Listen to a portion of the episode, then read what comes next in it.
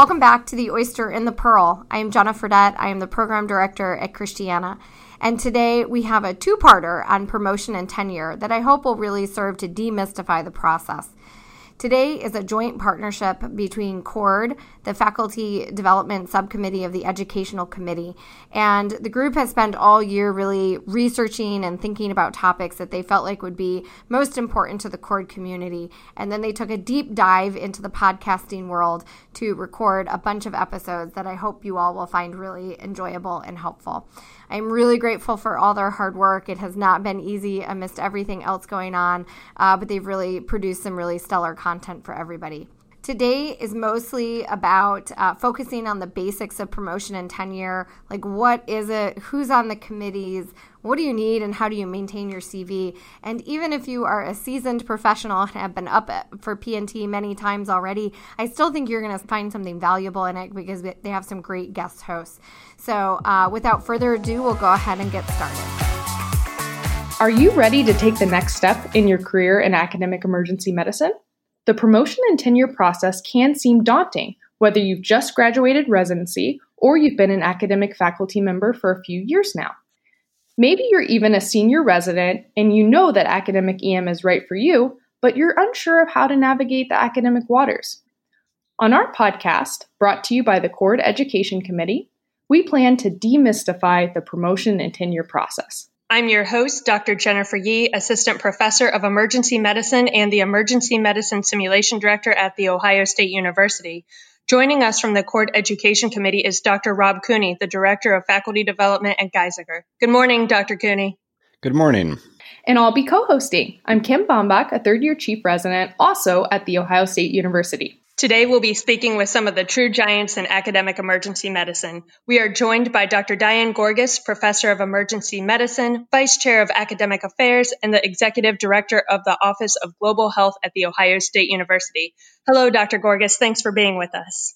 Good morning. Happy to be here. We're also joined by Dr. Douglas Char, Professor of Emergency Medicine, Director of Faculty Development, and the Medical Director of the WASH U Clinical Peer Support Program at Washington University. Thanks for joining us, Dr. Char. Great to be here. Thank you for having me. Last but not least, we have Dr. Larissa Velez, Professor of Emergency Medicine, Vice Chair of Education, and Associate Dean for Graduate Medical Education at UT Southwestern. Welcome, Dr. Velez. Good morning. Happy to be here. All right, so let's jump right in. Kim? Dr. Char, starting with the basics, what is PNT? So most universities have a PNT or Promotions and Tenure Committee. This is a formal body that reviews an individual's accomplishments and contributions, and then they determine if they have met the university's criteria for appointment, either an academic rank or uh, promotion. Um, and it's important to note that while your department submits your portfolio consideration, it's the P&T committee who assesses the merits. The committee is usually composed of individuals outside of your department. And at some institutions, it's a standing committee. At others, it's ad hoc group. And the promotion dossier usually includes a curriculum vitae, copies of important peer reviewed documents, a number of letters from knowledgeable experts, both internal and external to one's institution, who have, have reviewed the external um, material. And for clinician tracks, it often, the portfolio often includes a clinical educator's teaching file as well. Thank you so much.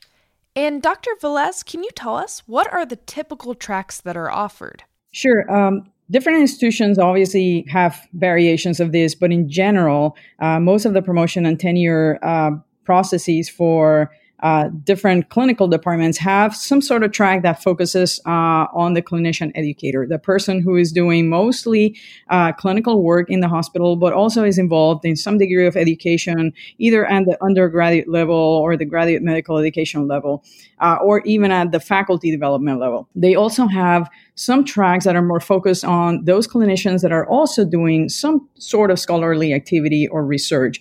And uh, in some places, it, these are called clinical scholars. They obviously have a little bit of a heavier weight on research and scholarship, uh, but they also have the basic concept that you need to be a clinician and you need to be doing a little bit of education. And then there's where the majority of the people think about. Uh, the faculty who are doing mostly research, uh, and those are tend to be the scholars. Um, these have a very, very heavy weight on research and doing NIH grants and getting external funding to the university, uh, and those are the ones who tend to be tenured. Now, tenure is a process that we will discuss, but um, it, it's generally a process by which a university allows you to stay there uh, and notices the value that you bring to the university, it has a bigger barrier on uh, on keeping you from leaving the university. Uh, so tenure is a different process that, that is assessed by the promotion and tenure uh, process, and they typically have reviews that are more frequent than the reviews that the rest of the faculty get. You can get tenure on other on other tracks of the promotion and tenure process, but in general, tenure is more heavily weighted towards the faculty who are doing research or scholarship. Ah, I see. Okay, so it's kind of a spectrum from clinical educator as primarily clinical with some education responsibilities to primarily research with the tenure track and less of a clinical emphasis. Absolutely, that's correct. All right, thank you for the review of those different tracks. So, Dr. Char, could you explain what may lead someone to pursue tenure over a clinical track? Are there additional benefits that they may see? Sure. So tenure is almost mythical in many people's minds, and it's a category of academic appointment that that's generally bestowed at the level of the associate professor. So that's important to note. That's sort of the, the level that it uh, starts coming into effect at. In general, faculty are generally reappointed every one or two years. A tenured post is an indefinite academic appointment that can be only terminated for cause and under extraordinary circumstances. So it's sort of like being appointed this to the Supreme Court for life. It signifies that one has made a meaningful contribution in their field of study and is recognized as a true expert. Because of this, the idea is that tenure encourages individuals to be creative, to work to answer important scholarly questions without the fear of having to prove themselves worthy of their faculty position every few years. And this, again, as mentioned, is primarily the focus of research based faculty. The granting of tenure signifies that you've made it. From a university's perspective, the institution has identified a productive scholar who they hope will give decades of service to them. And the institution is essentially committing one to two million dollars in salary and benefits over the faculty member's lifetime. So to get tenure really means that you have locked yourself in and that the university is committed to supporting you for the entirety of your career. Many traditional non-medical departments can only really afford to support a handful of tenured physicians at any time. So the positions are very competitive. So, Dr. Gorgas, should the PNT process mm-hmm. still be on my radar if I'm adjunct faculty? Um, a disclaimer here. So, I think the three of us are probably a little bit biased in answering this question, being lifelong academicians, but I would say yes, and for a couple of different reasons. First of all, it's really common to move between pathways. Not uncommon at all to go from adjunct to an assistant professor position and then up to associate from there. Also, it's important to know that many of the best practices for success and promotion are also best practices for a strong career. So, even if you're on an adjunct pathway, and these are typically the non funded pathways, you should probably be aware of some of the pathways that are available to you and the PNT guidelines and criteria at your institution. Getting into the weeds a little bit of what Dr. Velez was discussing earlier, every academic department has an uh, appointments, promotion, and tenure document. This document is generally around 50 to 100 pages long. Um, you don't have to cuddle up to it in bed and read it every night, but I really would suggest that you focus on the one to two pages that are applicable to your clinical track or tenure track and that are apl- applicable to your next stage of promotion. So if you're an assistant, read those one or two pages that are part of the clinical scholar, clinical excellence, or clinical educator part. It's important to take away from those at least four metrics that your department uses. How does your department view your success and accomplishments as an individual versus what you bring to the department or the institution's reputation? How does your department or the APT document view the focus of your productivity? Is it okay if you have a smattering of uh, work product or academic product in many different areas or on many different topics, or really does the focus of it need to be laser pinpoint? If you're on an educator pathway, does it matter if you focus on pedagogy or the, the scholarship of education? If you're on a clinical excellence pathway, does it matter if you're creating policy or developing systems? Or can you be a content expert? Can you be promoted just on your work within toxicology or sports medicine or EMS? The, la- the fourth and last is also how does your institution view non PubMed ID peer reviewed publications? Um, you would not be the first faculty member to be caught in a difficult position, having really contributed the bulk of your academic productivity to let's say social media or podcasts, only to find out that your institution didn't view this at all, didn't view this as a valued contribution. So, really, you need to know what qualifies as above and beyond being a crackerjack emergency physician that works clinical shifts. That is going to be the best guidepost for you, not only as you're starting your career and as an assistant, but even if you're on an adjunct pathway so that you can move into the academic system. So I really appreciate the mention of different focuses and knowing your own institution because I have gotten different advice myself. I've heard that some programs really want you to find your one passion, uh, one true field of knowledge and go after that with pinpoint focus. While other programs have said we want to see productivity and you may demonstrate this in multiple different fields or subjects. Well, that's a great point. And um, Dr. Yee, the, there is a there is an axiom amongst uh, promotion and tenure in academic institutions where if you've seen one process, you've seen one process. So that's where it's really imp- important. Even though there are some general guidelines out there, it's important to know what your institution, your College of Medicine, your department, what they particularly value and how they put those in a structure of valuation. Dr. Gorgas, when you mention what your department values, is this dossier updated? For example, you mentioned podcasting or social media. Is that something that's negotiable after the fact if you can prove that it's been a significant contribution or is this updated at certain intervals to take this kind of kind of moving target of new modalities into account?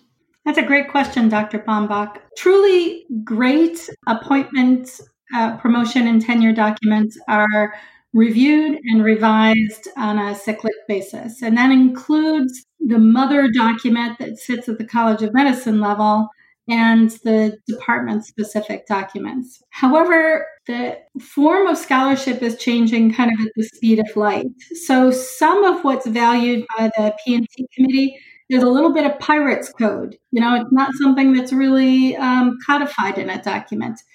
For that, it's really important that you not only get copies of CVs that have been successful at their bids for promotion recently, but you talk to individuals who have recently been promoted to understand what the P&T committee wants or values in that space. Good to know. Okay, I'll still put this podcast on my CV then. Good idea.